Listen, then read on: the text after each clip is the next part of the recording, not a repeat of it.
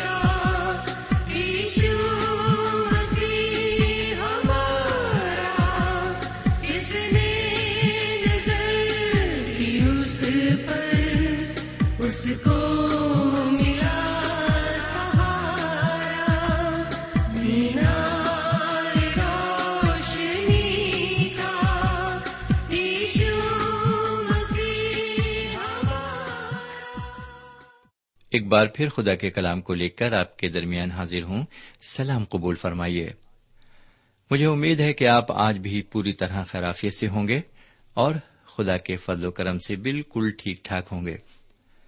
سامعین، تو آئیے ایک بار پھر ہم خدا کے کلام کی طرف چلیں اور مطالعے کے ذریعے سیکھیں کہ خدا و تعالی ہمیں اپنے کلام کے ذریعے کیا سکھانا چاہتا ہے۔ یقیناً ہم روزانہ سیکھ رہے ہیں۔ اور بہت سی نئی باتیں ہمیں سیکھنے کو ملی ہیں۔ تو آئیے مطالعے کو جاری رکھتے ہوئے ہم پہلے دعا کرتے ہیں۔ ہمارے پاک پروردگار رب العالمین، ہم تیرے تہ دل سے شکر گزار ہیں کہ تو اپنے کلام کے ذریعے ہمیں بہت کچھ سکھا رہا ہے۔ تو نے ہمیں برائی اور اچھائی کے بارے میں سکھایا ہے، اس کا امتیاز کرنا سکھایا ہے اور جنت اور دوزخ کے بارے میں سکھایا ہے اور گناہ اور نیکی کے بارے میں سکھایا ہے۔ ہم چاہتے ہیں اسی طرح سے تو ہماری مدد فرما اور ہم سرات و مستقیم پر برابر تیرے کلام کے ذریعے گامزر رہیں۔ یہ دعا جناب سیدنا یسو مسیح کے وسیلے سے مانگتے ہیں۔ آمین۔ سامعین، آج ہم استشنا کی کتاب کے پانچویں باب میں داخل ہوتے ہیں۔ اس باب کا جو موضوع ہے وہ ہے دس احکام کو دوبارہ پیش کرنا۔ جو دس احکام کوہ سینا پر خدا و تعالی نے حضرت موسیٰ علیہ السلام کو دیے تھے۔ ان احکامات کو حضرت موسیٰ علیہ السلام اس نئی پیڑھی کو پھر سے سمجھا رہے ہیں۔ ان احکامات میں خاص طور سے دو باتیں ہمیں دیکھنے کو ملتی ہیں۔ پہلی ہے محبت اور دوسری ہے فرما برداری۔ پانچویں باپ سے ساتویں باپ تک ہم ان تمام احکامات پر غور کریں گے جو خدا و تعالی نے سینا پہاڑ پر اسرائیلیوں کو دیے تھے۔ پرانی پیڑھی تو اب مر کر ختم ہو گئی ہے اور اب نئی پیڑھی موجود ہے۔ کیونکہ یہ نئی پیڑھی عہد کے ملک میں داخل ہو رہی ہے، تو ضروری ہے کہ یہ احکامات پھر سے اس نئی پیڑھی کو سمجھائے جائیں۔ شاید آپ یہاں پر یہ کہیں گے کہ خروج کی کتاب کا بیسواں باپ پھر سے دوہرایا گیا ہے۔ کسی حد تک آپ کی بات بالکل صحیح ہے۔ لیکن آپ یہ بھی سمجھ لیجیے کہ ان آئین کو اس نئی پیڑھی کے سامنے دہرانا کتنا ضروری تھا، کیونکہ ان کے اخلاق اور کردار کو سنبھالنے کے لیے قوانین بے ضروری تھے۔ بہرکیف، پانچویں باپ کی پہلی آیت میں لکھا ہوا ہے، پھر موسا نے سب اسرائیلیوں کو بلوا کر ان کو کہا، اے اسرائیلیوں، تم ان آئین اور احکام کو سن لو، جن کو میں آج تم کو سناتا ہوں۔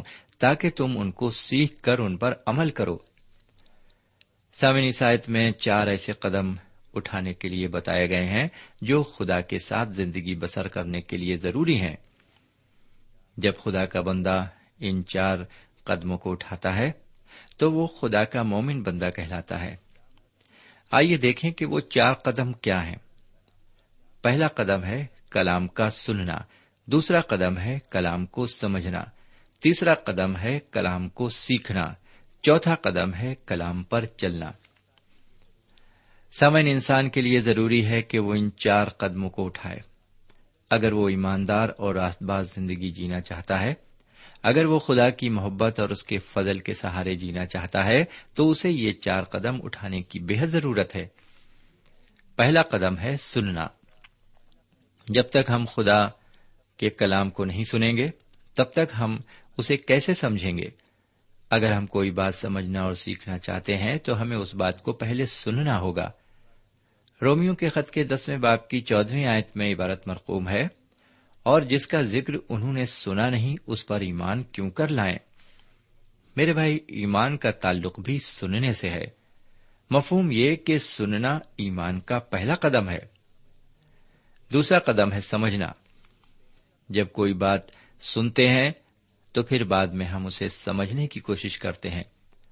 اور جب ہم کوئی بات اچھی طرح سمجھ لیتے ہیں، تو پھر ہم اسے سیکھنے کی کوشش کرتے ہیں۔ اس لیے ایمان کا تیسرا قدم ہے سیکھنا۔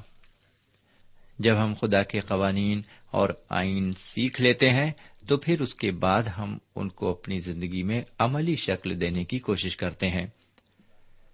سامعین، ہم کسی بات پر تبھی عمل کر سکتے ہیں جب ہم اسے سنیں۔ سمجھیں اور سیکھیں۔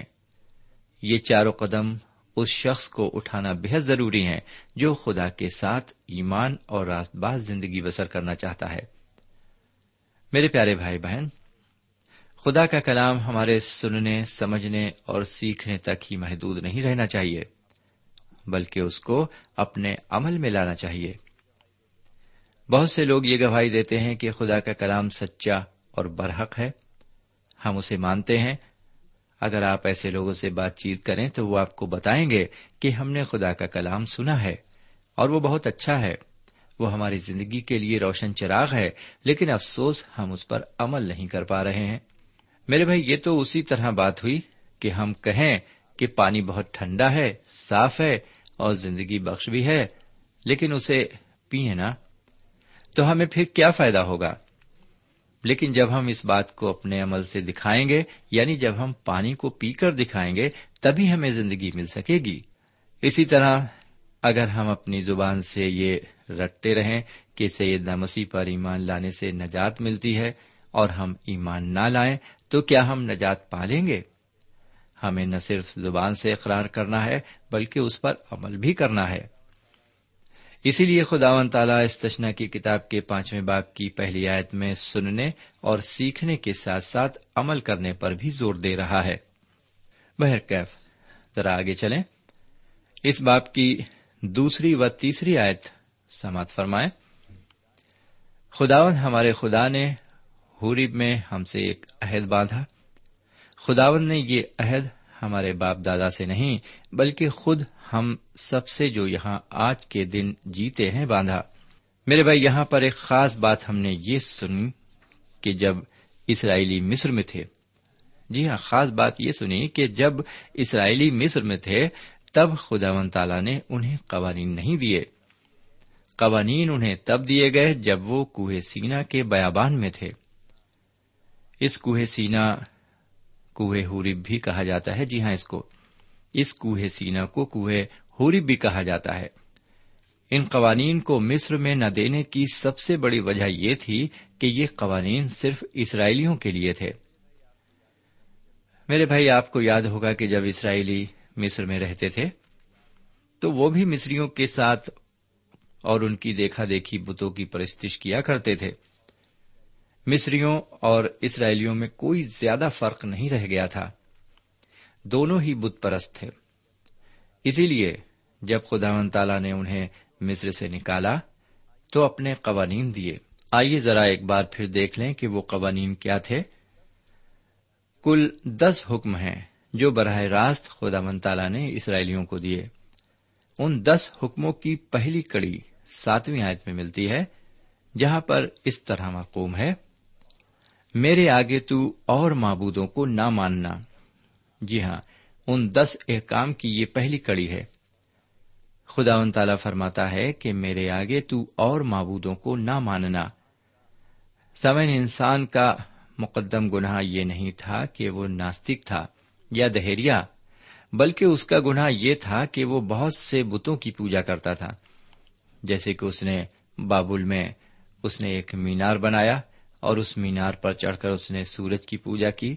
دور ابتدا میں لوگ سورج کے ساتھ ساتھ چاند اور ستاروں کی بھی پوجا کرتے ہیں۔ اس کے علاوہ وہ آسمان پر چمکنے والی بجلی کی بھی پوجا کرتے تھے۔ لیکن جب نو علیہ السلام کے زمانے میں گرج اور چمک کے ساتھ پانی کا طوفان برپا ہوا تو وہ بجلی سے بہت ڈر گئے اور اس کی پوجا بند کر دی۔ بجائے اس کے کہ انسان خدا کی پرستش کرتا، لیکن وہ خدا کی خلقت کی پرستش کرنے لگا۔ اس طرح اس زمانے میں لوگ بہت سے دیوی دیوتاؤں کی پرستش کیا کرتے تھے۔ اسی لیے خدا نے فرمایا، میرے حضور تیرے لیے کوئی دوسرا خدا نہ ہو۔ اب آئیے ذرا اس باپ کی آٹھویں آیت سے دسویں آیت تک عبارت پر ایک نظر ڈالیں۔ تو اپنے لیے کوئی تراشی ہوئی مورت نہ بنانا، نہ کسی چیز کی صورت بنانا جو اوپر آسمان میں یا نیچے زمین پر یا زمین کے نیچے پانی میں ہے۔ تو ان کے آگے سجدہ نہ کرنا اور نہ ان کی عبادت کرنا۔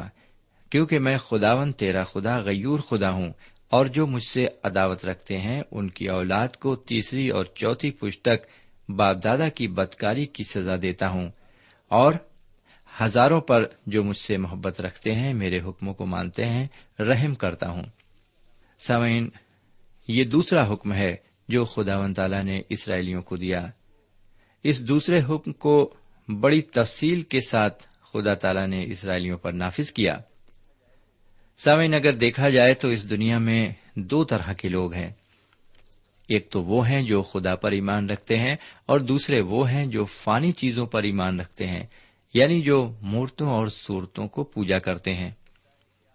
میرے بھائی، ہو سکتا ہے کہ آپ یہ کہیں کہ میں بت پرست نہیں ہوں، کیونکہ میں کسی بھی مورت یا سورت کی پوجا نہیں کرتا، لیکن نئے عہد نامے میں افسیوں کے خط کے پانچویں باپ کی پانچویں آیت میں لکھا ہوا ہے کہ لالچ کرنا بھی ایک طرح کی بت پرستی ہے۔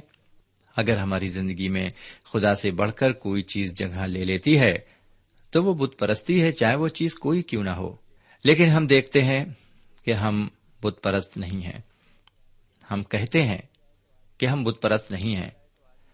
اگر دیکھا جائے تو آج کچھ لوگوں کا خدا صرف پیسہ ہے۔ میرے بھائی، اگر ہماری زندگی میں عیاشی نے جگہ لے لی ہے، تو یہ بھی ایک بت پرستی ہے۔ ہمارا اپنا کوئی فن یا کھیل بھی ہماری بت پرستی بن سکتا ہے۔ بہرکیف ہم آگے بڑھتے ہیں۔ گیارہویں آیت کو پڑھتے ہیں۔ لکھا ہوا ہے، تو خداون اپنے خدا کا نام بے فائدہ نہ لینا، کیونکہ خداون اس کو جو اس کا نام بے فائدہ لیتا ہے، بے گناہ نہ ٹھہرائے گا۔ میرے بھائی، یہاں پر خدا کا نام بے فائدہ لینے سے بالکل منع کیا گیا ہے۔ لیکن انسان ذرا ذرا سی بات میں خدا کو گھسیٹتا ہے۔ جی ہاں ذرا ذرا سی بات میں۔ لوگ خدا کی قسمیں کھا کر اپنے جھوٹ کو پختہ کرتے ہیں۔ کاروباری پیشے میں تو قدم قدم پر جھوٹ کو سچ بنانے کے لیے خدا کی قسمیں کھائی جاتی ہیں۔ میرے بھائی، بے فائدہ اور اپنے ذاتی مفاد کے لیے خدا کی قسمیں کھانا یا اس کا نام لینا بھی بہت بڑا گناہ ہے۔ اور یہاں پر خدا ون تالا اس گناہ سے باز رہنے کے لیے فرماتا ہے۔ بہرکیف آگے بارہویں آیت میں عبارت مرقوم ہے۔ تو خداون اپنے خدا کے حکم کے مطابق سبت کے دن کو یاد کر کے پاک ماننا۔ سمن بارہویں آیت سے پندرہویں آیت تک ہم چوتھے حکم کے بارے میں پڑھتے ہیں۔ یہ چوتھا حکم اسرائیلیوں کے لیے سبت کا حکم ہے۔ ان سے فرمایا گیا ہے کہ وہ سبت کو مانیں اور اس پر پوری طرح عمل کریں۔ سمعین ایک دلچسپ بات یہ ہے کہ جب ہم نئے عہدامے کا مطالعہ کرتے ہیں تو وہاں پر ہمیں سبت کے حکم کو چھوڑ کر باقی سارے حکم ملتے ہیں۔ آخر ایسا کیوں ہے؟ یہ اس لیے ہے کہ سبت کلیسیا کو نہیں دیا گیا تھا۔ کلیسیا ہمیشہ ہفتے کے پہلے دن کو اہمیت دیتی ہے اور یہی دن اس کی عبادت کا دن ہے۔ یہ وہی دن ہے جس دن ہمارے حضور کریم جناب سیدنا مسیح مردوں میں سے جی اٹھے تھے۔ میرے بھائی، اسرائیلیوں کو سبت کا حکم ایک خاص مقصد سے دیا گیا تھا۔ خروج کی کتاب کے اکتیسویں باپ کی تیرہویں آیت میں عبارت مرقوم ہے۔ یہ سبت خدا اور اسرائیلیوں کے درمیان ایک نشان تھا۔ لیکن یہ کس بات کا نشان تھا؟ استشنا کے پانچویں باپ کی پندرہویں آیت میں لکھا ہوا ہے اور یاد رکھنا کہ تو ملک مصر میں غلام تھا اور وہاں سے خداون تیرا خدا اپنے زوراور ہاتھ اور بلند بازو سے تجھ کو نکال لایا۔ اس لیے خداون تیرے خدا نے تجھ کو سبت کے دن کو ماننے کا حکم دیا۔ میرے بھائی، اسرائیلیوں کو سبت کا حکم اس لیے دیا گیا کہ وہ مصر میں غلام تھے۔ اور خدا ان کو اس غلامی سے چھڑا کر مصر سے باہر نکال لایا تھا۔ اس لیے یہ چوتھا حکم صرف اسرائیلیوں سے ہی تعلق رکھتا ہے۔ اب ہم اس جگہ پر آتے ہیں جہاں پر انسان کا تعلق انسان سے ہے۔ اب ہم پانچویں حکم کو آپ کے سامنے رکھتے ہیں۔ سولہویں آیت میں لکھا ہوا ہے، اپنے باپ اور اپنی ماں کی عزت کرنا۔ جیسا خداون تیرے خدا نے تجھے حکم دیا ہے تاکہ تیری عمر دراز ہو، اور جو ملک خداون تیرا خدا تجھے دیتا ہے، اس میں تیرا بھلا ہو۔ میرے بھائی، اب جبکہ یہ اسرائیلی عہد کے ملک میں داخل ہو رہے ہیں، خدا کی طرف سے ان کو حکم دیا جا رہا ہے کہ تم اپنے ماں باپ کی عزت کرو۔ یہاں پر ہم دیکھتے ہیں کہ کلام کی روح سے سب سے پہلے خدا کی عزت اور تعظیم کرنا فرض ہے۔ اس کے بعد یہ شرف ماں باپ کو حاصل ہے۔ خدا نے عزت اور احترام کے بارے میں ماں باپ کو دوسرا درجہ دیا ہے۔ اولاد کے لیے ماں باپ ایک اچھا رول ادا کرتے ہیں۔ وہ اولاد کے روشن مستقبل کے لیے بے حد قربانیاں دیتے ہیں۔ جو لوگ اپنے والدین کی عزت نہیں کرتے، وہ برکتوں سے محروم رہتے ہیں۔ نئے عہد نامے میں پولس رسول بھی اس بات کو افسیوں کے خط کے چھٹے باپ کی ابتدائی تین آیتوں میں دہراتے ہیں۔ وہ لکھتے ہیں، اے فرزندو خداون میں اپنے ماں باپ کے فرما بردار رہو، کیونکہ یہ واجب ہے۔ اپنے باپ کی اور ماں کی عزت کرو، یہ پہلا حکم ہے، جس کے ساتھ وعدہ بھی ہے، تاکہ تیرا بھلا ہو اور تیری عمر زمین پر دراز ہو۔ اب آگے بڑھتے ہوئے چھٹے حکم پر غور کریں۔ چھٹا حکم ہے، تو خون نہ کرنا۔ اس تشنا کے پانچویں باپ کی سترویں آیت میں ہم اسے دیکھ سکتے ہیں۔ میرے بھائی، یہاں لفظ خون کا مطلب قتل سے ہے۔ یہ وہ قتل ہے جو سوچ سمجھ کر ایک منصوبے کے ساتھ دشمنی میں کیا جائے۔ اس قتل میں غصہ بھی شامل ہے اور ذاتی دشمنی بھی۔ اس خون کا تعلق لڑائی یا جنگ سے نہیں ہے اور نہ ہی یہ حکم ایک سپاہی کے لیے ہے۔ ایک بار ایک سپاہی جو ان احکام کو مانتا تھا، اس نے اپنے اعلی افسر سے کہا، میں محاذ پر جنگ لڑنے نہیں جاؤں گا۔ کیونکہ محاذ پر جن لوگوں سے مجھے لڑنا ہے، ان میں کوئی بھی میرا دشمن نہیں ہے، اور نہ میں کسی سے ناراض ہوں۔ پھر میں یہ جنگ کیوں لڑوں اور کیوں خون بہاؤں؟ کیونکہ خدا فرماتا ہے کہ تو خون نہ کرنا۔ سامن محاذ پر اگر اس کا کوئی دشمن ہوتا یا یہ ذاتی طور پر کسی سے ناراض ہوتا، تو یہ اس سے جنگ لڑ سکتا تھا اور اس کا خون بھی بہا سکتا تھا، جبکہ رنجش اور دشمنی میں ہی قتل کرنا گناہ قرار دیا گیا ہے۔ لیکن ایک سپاہی یا ایک فوجی پر یہ حکم لاگو نہیں ہوتا۔ اب ذرا ساتویں حکم پر ایک نظر ڈالیں۔ ساتواں حکم ہے، تو زنا نہ کرنا۔ جی ہاں ساتواں حکم ہے، تو زنا نہ کرنا۔ سامعین، آج کل ہر چیز میں جنسی جذبہ شامل ہو گیا ہے۔ آج کل کے اخبارات، میگزین اور رسائل اوریانیت سے بھرے ہوتے ہیں۔ آج کل کے ماڈلنگ دور میں کوئی بھی چیز ایسی بازار میں نہیں بکتی جس پر عورت کی تصویر نہ چھپی ہو۔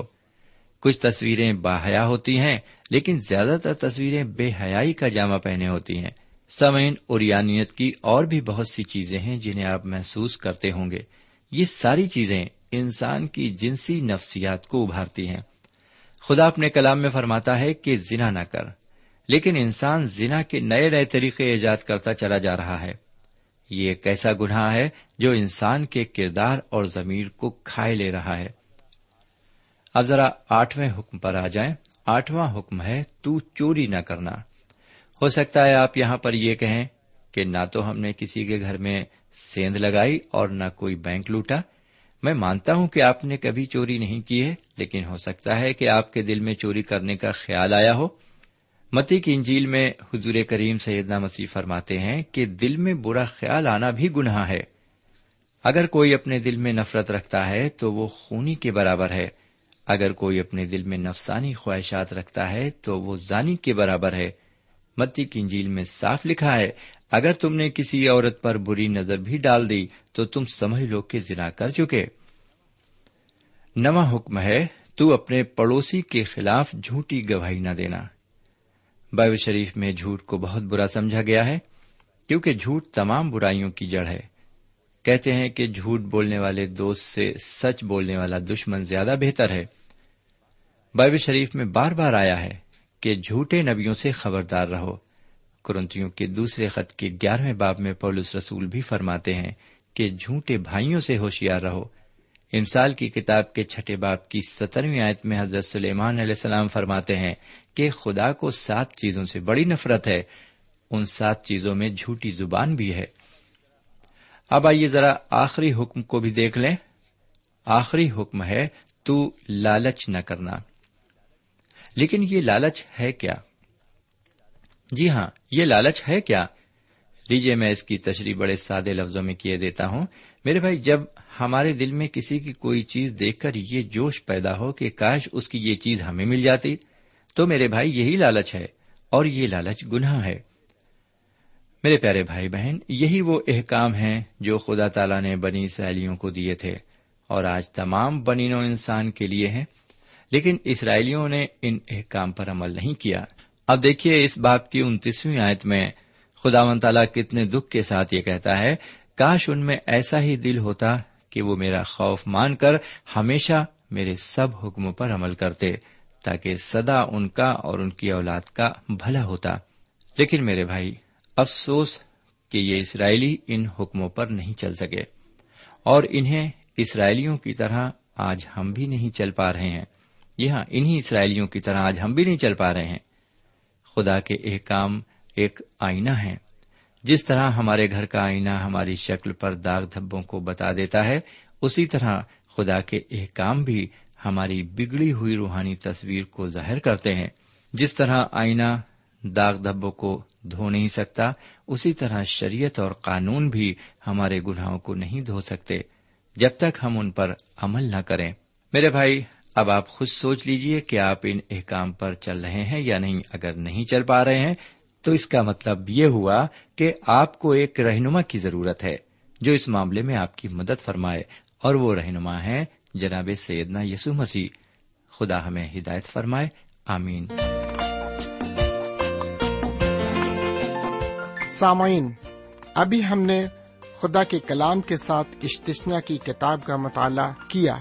اس مطالعے سے آپ کو روحانی تقویت حاصل ہوئی ہوگی۔ ہمیں امید ہے آپ اپنے تاثرات سے ہمیں ضرور نوازیں گے۔ ہم آپ کے خط کا انتظار کریں گے۔ خدا حافظ۔ ہمارا پتہ ہے۔ پروگرام نور ال post box number one five seven five Sialkot Pakistan. پتہ ایک بار پھر سن لیں۔ پروگرام نور ال پوسٹ باکس نمبر ایک پانچ سات پانچ سیال کوٹ پاکستان۔ اب آپ ہم سے ٹیلی فون اور ای میل سے بھی رابطہ قائم کر سکتے ہیں۔ ہمارا ٹیلی فون نمبر ہے nine two three four four six four zero four five seven eight نو دو تین چار چار چھ چار صفر چار پانچ سات آٹھ ہمارا ای میل پتا ہے N A E M three nine four nine eight hotmail dot com N A E M three nine four nine eight hotmail dot com ہمارے پروگرام کا وقت اب یہیں پر ختم ہوتا ہے۔ اگلے پروگرام میں پھر ملیں گے۔ تب تک کے لیے اجازت چاہتے ہیں۔ خدا حافظ۔